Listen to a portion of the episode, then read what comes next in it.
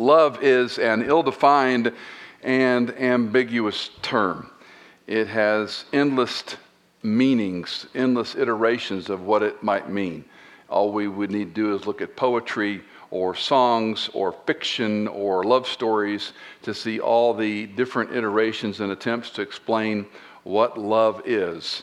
Uh, it was the old McCartney song about this is just another silly, what do we need with one more silly love song? And they keep writing them. Uh, so it's, it's an example of the fact that we try to put our hands around something that's impossible to quantify. From the human level, we have this emotional thing that's completely mercurial and evaporative, and we have a rational component of love that's pretty bland, ethical, moral, and so when we talk about the love of God from Scripture and the love that He wants for us, we have to put on our thinking caps. We have to brush away some of the noise and feelings and presuppositions we might have about what love is and what it is not. God sanctioned it, God gives it, God grants it, God demonstrates His love, and that Christ died for us. God is loving toward us while we're sinful, and on and on it goes. It's a major theme, certainly, within Scripture. In Philippians chapter 1, in verses 9 to 11, we have the end of this prayer. And these three verses, although short, uh, talk in some depth about love in a way that I think will be new for many of us. Let me read. You can follow along on the screen. And this I pray that your love may abound or grow. Some of your Bibles might use the word grow, it's a very good uh, alternative rendering.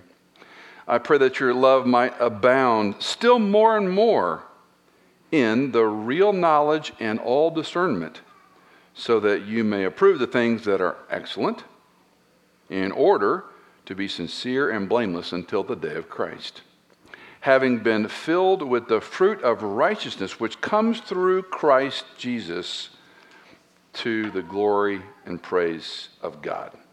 Now, if you've been around uh, Christian circles, you've heard the word agape. If you've been in a church for more than 10, 15 years, you've heard that they use this word. Some churches are called agape church. You have agape groups, um, and there's a lot said about this word agape. There are let's say, five or six terms in your New Testament. If you're a C.S. Lewis fan, you might have read his book on the loves. And I, I think he, in the main, he's good, but I think he overreaches sometimes in his conclusions. But remember what I talked about the peanut and the trunk? Uh, word meaning is determined only by usage. Our baseline has to be how the Bible uses a term, not how we feel about a term or how we use a term in our normal conversations, okay? So when we look at these terms, I'll take a little labor to try to encourage you not to just automatically run to what you think the word might mean.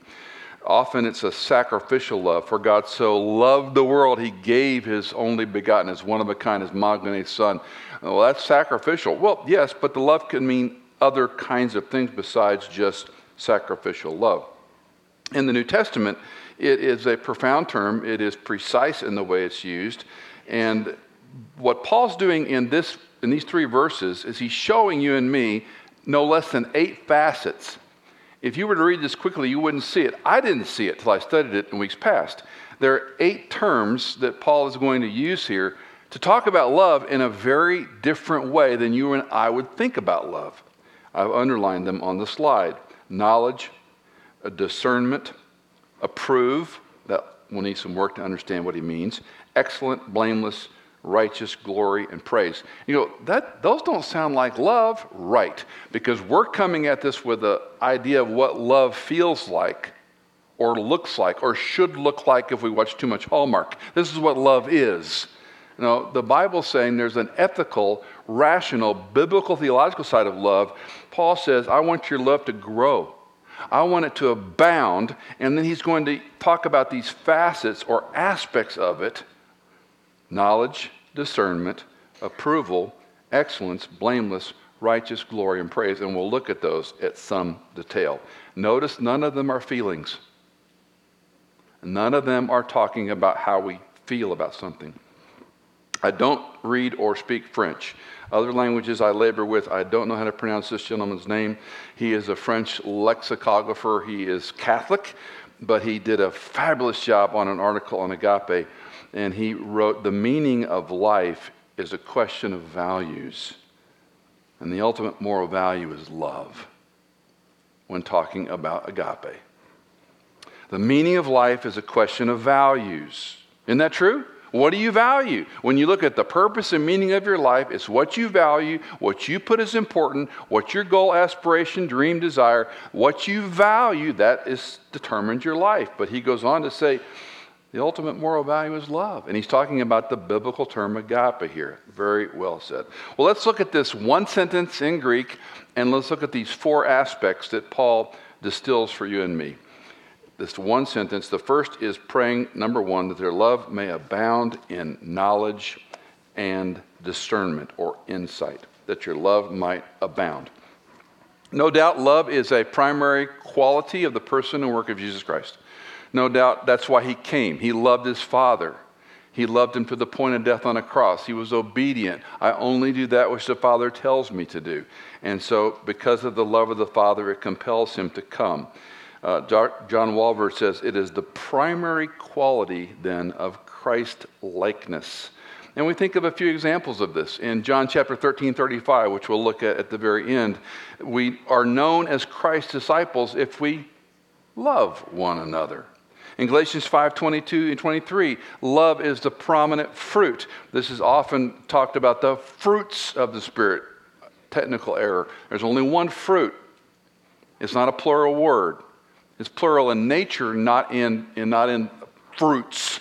The fruit of the Spirit is love, and I argue that all the others are explanations of love joy, peace, patience, kindness, goodness. Love is the predominant change of a person's life when he or she knows Christ. It's the fruit of God's Spirit working in us. We were once at odds, we were once enemies, now we're loving. There's been a transformation. And in 1 Corinthians 13, 1 to 3, many of you probably use this passage in your wedding ceremonies. The greatest of these is love. The context often makes me smile because he says, You can have all the gifts on record, you can speak all the languages of the world and other realms, you can let your body be burned. It doesn't matter if you don't have love. The greatest of these is this love, and there are many others. Paul's motivation here is he's saying, for you Philippians, I want your love to grow. Now, if you and I hear that uh, in a marriage relationship or a child, daughter, son, uh, you know, relationship, friendships, I need to love a person I don't like. Christie's bully, I don't want to like that person, I will love that person. We run to a, a good place, but not necessarily the right landing place just yet. So we need to see what Paul's argument here is. I want you to grow in love, but this is not just be a nicer person be a kinder person. Um, love is connected to something. Here it's connected to real knowledge and all discernment. Real knowledge would be juxtaposed against false knowledge. So the world has a value system. The world, if they get anything right, it's by accident. Your value of the love of Christ is probably completely opposite to the world's value of what they love. This Texas heartbeat bill is a great example of if you love life or you love death. It is that simple. And if you love death, then you change language to assault life. And if you love life, you have the courage to say, wait a minute, wait a minute. That child, that's a person. That's an infant. That's a baby. That's a helpless human being ready to be born. All that's needed is time and nourishment. And that person will be born. The world is always going to have a different view of this. We are at odds with the world, they with us. Discernment in the framework here in, is only occurs in the Bible here. And those of you precept or BSFers, you like words that are, they call them hapax legomenos. They only occur once in the Bible. We get all excited. Woo! Uh, it's really just confusing, is what it is, because we like to see how the word's used elsewhere. When it only shows up one time, we go, why did the author use that? And we go on rabbit trails. It means to feel, to perceive, to have insight or experience. And so in Paul's framework, he's saying you need to have the right information and the ability to discern the right thing. John Walvoord, I mentioned as we began the series, a very readable, little tiny commentary he writes of this section It is only as we comprehend the love of God toward us, unworthy as we are, that we can in turn love those who are imperfect. Let me read that one more time. It is only as we comprehend the love of God toward us, unworthy as we are, that we can in turn love those who are imperfect. That's we could almost just stop there and go home. It's easy to love those that are lovable. It's easy to love those that love us. It's a whole different ball game to love people that are unlovable and difficult and obstinate and not as cool as we are. Unworthy as we are. That's what I call a $25 sentence. He continues the love for which he is praying, Paul's praying, comes from the heart of God who is omniscient, infinitely discerning. And he's referring back to real knowledge and discernment out of the verse. That's all he's doing is restating it. A God who is omniscient, infinitely discerning, and fully aware of all the deficiencies in his creatures, and yet is impelled to love us because he is a God of love. Such love cannot be static but must abound. So when children give the wrong answer, you don't destroy them. You encourage them. When your husband or wife doesn't respond perfectly, you don't attack them at the jugular as much as you'd like to. You say, I'm imperfect too, and we're both in this together, and love must abound. Look again at these three verses. Verse 9, and this I pray. It's a prayer that your love may abound still more and more in real knowledge and all discernment, omniscience and God's discerning wisdom. Here's a purpose clause so that you may approve of the things that are excellent. In order, explanation, in order to be sincere and blameless until the day of Christ, having been filled with the fruit of righteousness which comes through Jesus Christ to the glory and praise of God. Number one, that your love might abound. Number two, to approve of the things that are excellent. Number one, that your love may abound. Number two, to approve of the things that are excellent. Now, this is a discrimination of values. The world values death over life, the world values self over others. The world values its own image over the image of God. As I've often said, that God made us in his image and we're to worship him. Man's been making God in his own image ever since and trying to worship him or herself. And this whole thing is flipped on its head. Uh, to approve of the things that are excellent. The idea of approval here is to examine something carefully, to look at it critically, to test it. You young parents who have children in schools, whether it's private, public, uh, tutorial, homeschool, whatever, you need to teach them more than anything to have critical thinking and discerning abilities. What's right, what's wrong? To differentiate, to know that choices have consequences. Okay, you make this choice, certain things are going to happen. Make that choice, things are going to happen. And all of us in life are going to learn the hard way.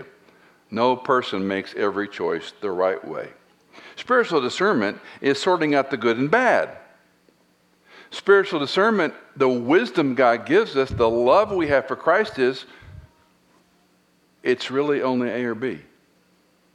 There's not C, D, E, F, G. It's either this is right or it's not. Um, when we lived in Virginia, Cindy and I had a couple friend. Uh, they, he was a naval uh, graduate at the academy and went on to have a career in the Navy, and then a second career as a financial planner and um, his name was Ed, and we used to joke, you don't meet Ed, you have an encounter with Ed. Ed would get in your face and uh, invade your personal space and talk very loud volumes. And Ed med, led more people to Christ than anybody on the planet. If you know uh, of naval men and women, you serve in the Navy, uh, military officers, they have the longest deployments typically. If you're on a ship, you might be gone six, nine months. If you're on a submarine, it can be six to nine months routinely. And so what happens is mom is left home to raise the children. Well, Ed and Dottie had three boys, and they are strapping, they're huge young men. And so Ed is a very indomitable military officer. You get the picture with Naval Academy grad, and this is the way you do things. And his wife was graceful and resolute. Never raised her voice, con- almost the opposite of Ed. And she raised those boys pretty much single handedly. And they all turned out to be good, godly, and they're huge, strong guys, all three of them. And, you know, whenever you see a family like that and you go, oh, that's just, mm-hmm. right? I mean, the cynic me, like, all their kids turned out well, I'm a terrible father. Well, that's another issue for my confession sometime. But I was so enamored with these guys, and I got to know one of them pretty well. And I asked him one time about their mother because she was, she was graceful, didn't raise her voice, solid believer, resolute. And uh, he said, Michael, lots of things I could tell you, but one thing she told us all of our life was, boys, if you have to think about it twice, don't do it. That's discerning wisdom. That's real simple theology. If there's something that checks you, uh, about you, don't do it. Now, that's just a baseline parenting tool. All you young parents, write that down, memorize it, program, brainwash your kids with that ideology. If you got to think about it twice, don't do it. Don't do it. Because something's going on here. And the beauty of this is, if it comes around later and you rethink it, well, it is okay to do it. Fine. But if something stops you, Call out the Holy Spirit, call it your own conscience, call it your parents' influence in teaching you, whatever you want to package it as. I don't care. Think about it twice, don't do it. That's a really good thumbnail way of saying what Paul's saying here. It's not just our conscience, it's illustrative of approving of the things that are excellent. It's illustrative of saying, I'm discriminating values. That's right and that's wrong. Examine them carefully. This week we released a podcast with Janet Parshall on In Context, and you may or may not follow In Context, that's fine. But if you want to listen to a podcast that will get you amped up and awaken your thinking, listen to Janet. She is amazing. And we talked at great length about being in a culture that no longer cares for what Christians believe and how Christians, once you get back on your heels, the next thing you know, well, certainly, I mean, we're talking about love. God's loving. Of course, He's loving. It doesn't really matter. That's your choice, that's your prerogative, because God's love. It's not what we're saying to the world that matters, it's how it affects the believer's mindset that it doesn't matter. What was once sin is no longer sin. What was once evil is okay. What was once categorized as black and white, that's wrong and that's damnable is now your personal preference. And I, I just, God, Jesus loves you. What a misrepresentation of the crucifixion. What a misrepresentation of the man, God, fully God man, who died for your sins and mine. He didn't gloss over what we did, He died for what we've done. And we live in a culture that's lost its mind. And so now we need to be discerning. Number three, to be sincere and blameless. Number one, that your love might abound. Number two, to approve the things that are excellent. And three, to be sincere and blameless. Without hidden motives, without pretense. Now, some of you have been in our Christian churches long enough, like I have, to have heard the story about the word sincerely, sine qua in, in Latin. And it means without wax. Any of you heard this beside me? Without wax. And the, the story was that a statue or a vase or whatever was cracked or, or damaged, and you would fill it with wax, and like we do today with faux painting, you would faux repair it, and you would sell it as a real deal. And the first time it got hot or near heat or sunlight, the wax would go away. So the idea was we're not, we're not selling you something defective or broken or trying to pass one dishonestly. It's without wax. It's a great illustration. It's totally probably wrong. Has nothing to do with it. But what sincerely does mean, and, and if you look at some of the etymology, people that are a lot smarter than me, one of the uses is something judged by sunlight, which you can see where they would get the idea of without wax, being sincere, but judged by sunlight. So think more of a person uh, with a, a white cloth taking it out into the bright light of day to see. If you go into, some of you go into maybe have buy clothes or pick out a dress, you want to see it in certain lights. And a lot of places that fit will actually have lights that will change so you can see what it would look like in, in warm light and cool light. Uh, some of you, anyone have a clothesline growing up that your mother put clothes on? Uh, my mother dried everything pretty much on clotheslines, but clothespins, and uh, she ironed outside in the Houston sun, uh, partly to work on her tan, and partly so she could see the stains and spots, because everything in those days was white. Everything was white, and it was all cotton, and she did the starch, and she could iron a shirt, looked better than a dry cleaner's. That's what she did. And I often think of her taking those out and putting them up in the broad daylight, and she could see things on them. That's what this is about. It's something judged by sunlight. Blameless is another term that we fumble with because sometimes our English translations they're not wrong or bad. It's just the, the way we use nomenclature, it doesn't always connect with what the scripture is saying. Here, the word blameless sounds like the, you can't, you're unimpeachable. That's not an inaccurate term or uh, definition, but the word here means causing somebody to stumble. So, blameless, thought about that way, was hey, I didn't cause that person to stumble. I'm blameless in that regard. And a bit of a sidebar, and this is often confused in Christian circles. There are two kinds of issues there's giving an offense and causing someone to stumble. Giving an offense is very different than causing a person to stumble in the New Testament. To cause them to stumble is because of your or my behavior or decisions, they have entered into sin. And so now I'm culpable for that. I see someone do or behave or sanction something. Oh, so and so did it, so I can do it because so and so did it. That's what stumbling is about. Paul's saying here it's blameless and that it's applied to others have not tripped up because of me. Paul uses the term when he's speaking to Felix in Acts chapter 24. He's telling a, it's a, one of the great times when he's giving his defense of the gospel in his personal life. And he, he goes on this thing about his hopes in God and he believes in the resurrection of the dead. It's a chilling passage. He says, I believe in a resurrection of the wicked and the righteous. So everybody's going to live forever, just somewhere. And then in verse 16 of Acts 24, in view of this, he writes, or Luke writes, I also do my best to maintain always, here it is, a blameless conscience, notice, before God and before men. This isn't just about the sins in my life that I'm dealing with God and asking for forgiveness and trying by His Spirit to avoid doing again and again. This is about how people look at me. And when they saw Paul, who, by the way, is in jail, what did he do wrong? Why is he in prison awaiting some meeting with the Caesar? Uh, I'm going to live a blameless way, which is why he had favor with the Roman guard because he was unimpeachable. This is a different understanding of love, is it not?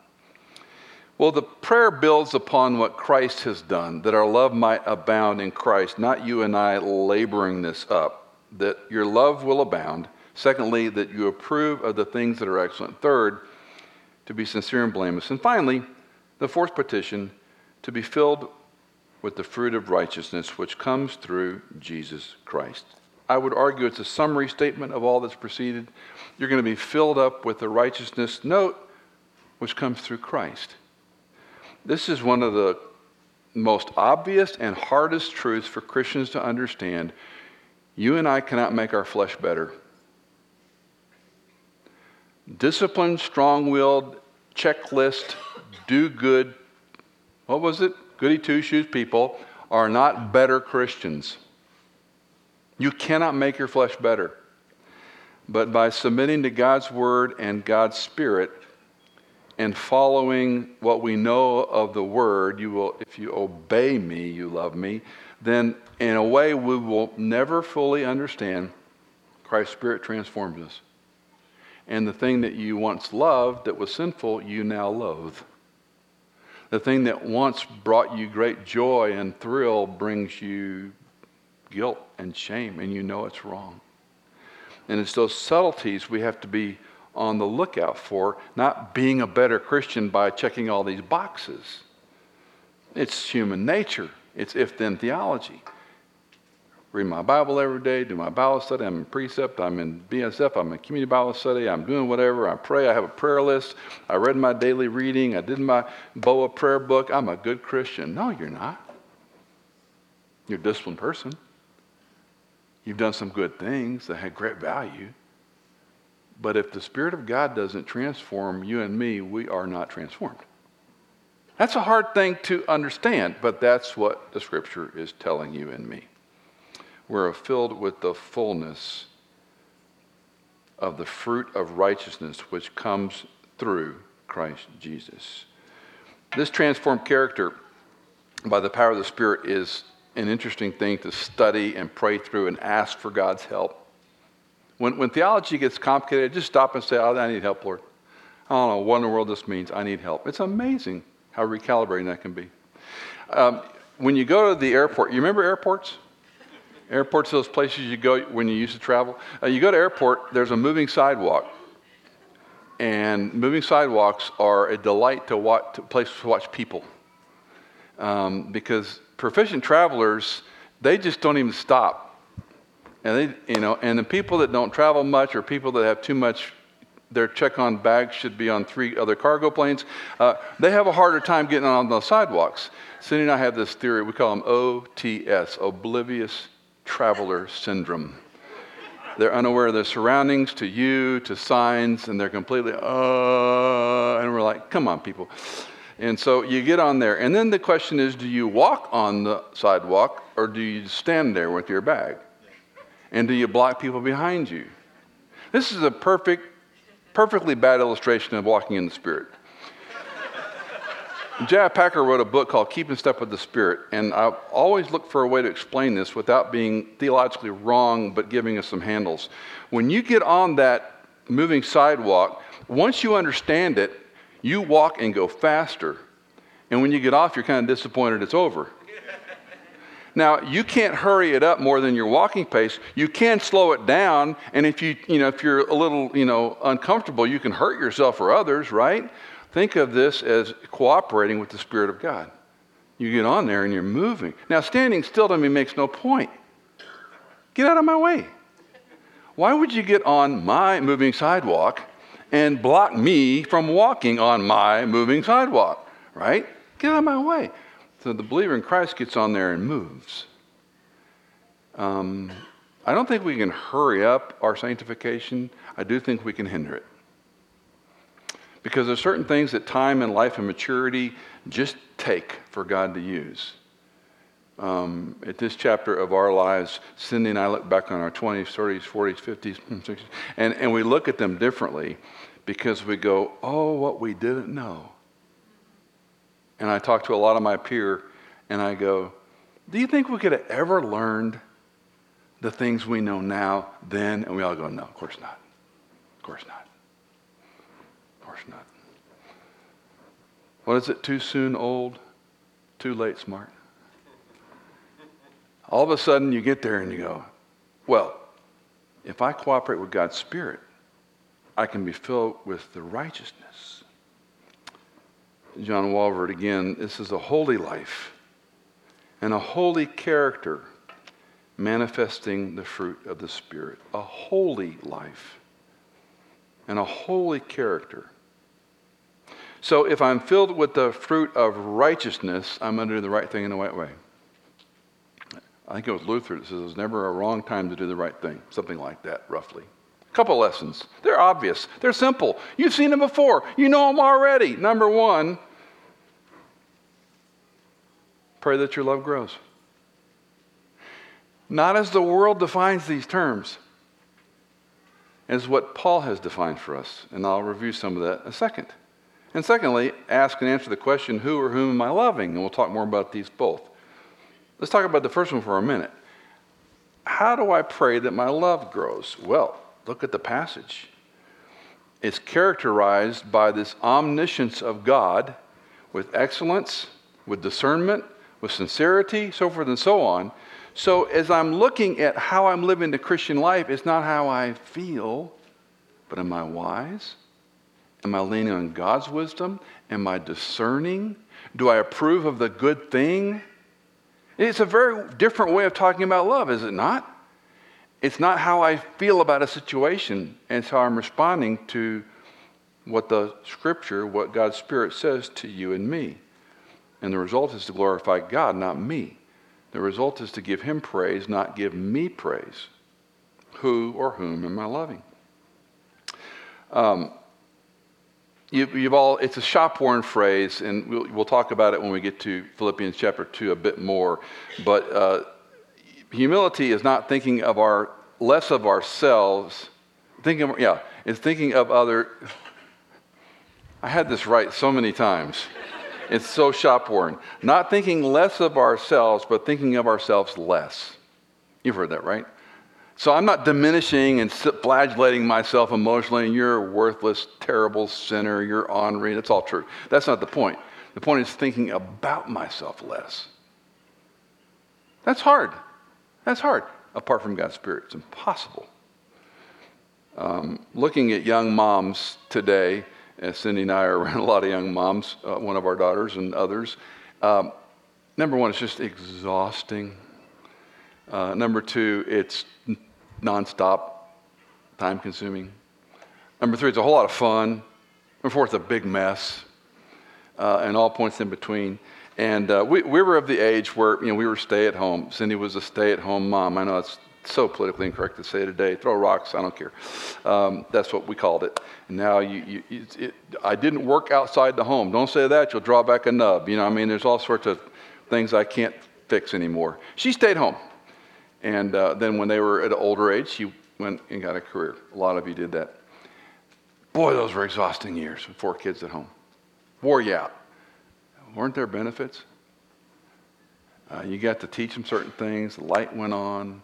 They love you back.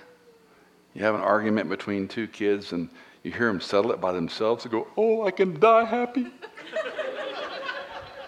you hear them say things you've told them to one of their siblings go, Praise God, they heard it. They come home from school with a sticker, Your child was the best behaved. Praise Jesus. And then when you get older, you forget all the bad things and you just love them. Um, you know, it's not quantifiable and it's not just qualitative.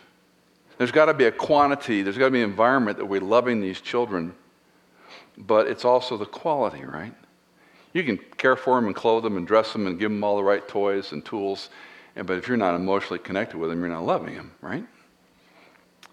So think about that as Christ sacrificially loving you and me. He didn't care about the time. He didn't care about his inconvenience. My, my mother had the smallest closet in the house. And uh, in the 50s, a stay at home mom was a noble thing. Cultures change, things right or wrong. But her identity was to be a wife and a mother, period. And probably some of your parents were the same way. I'm not saying it's right, I'm just making an observation. She lived to sacrifice.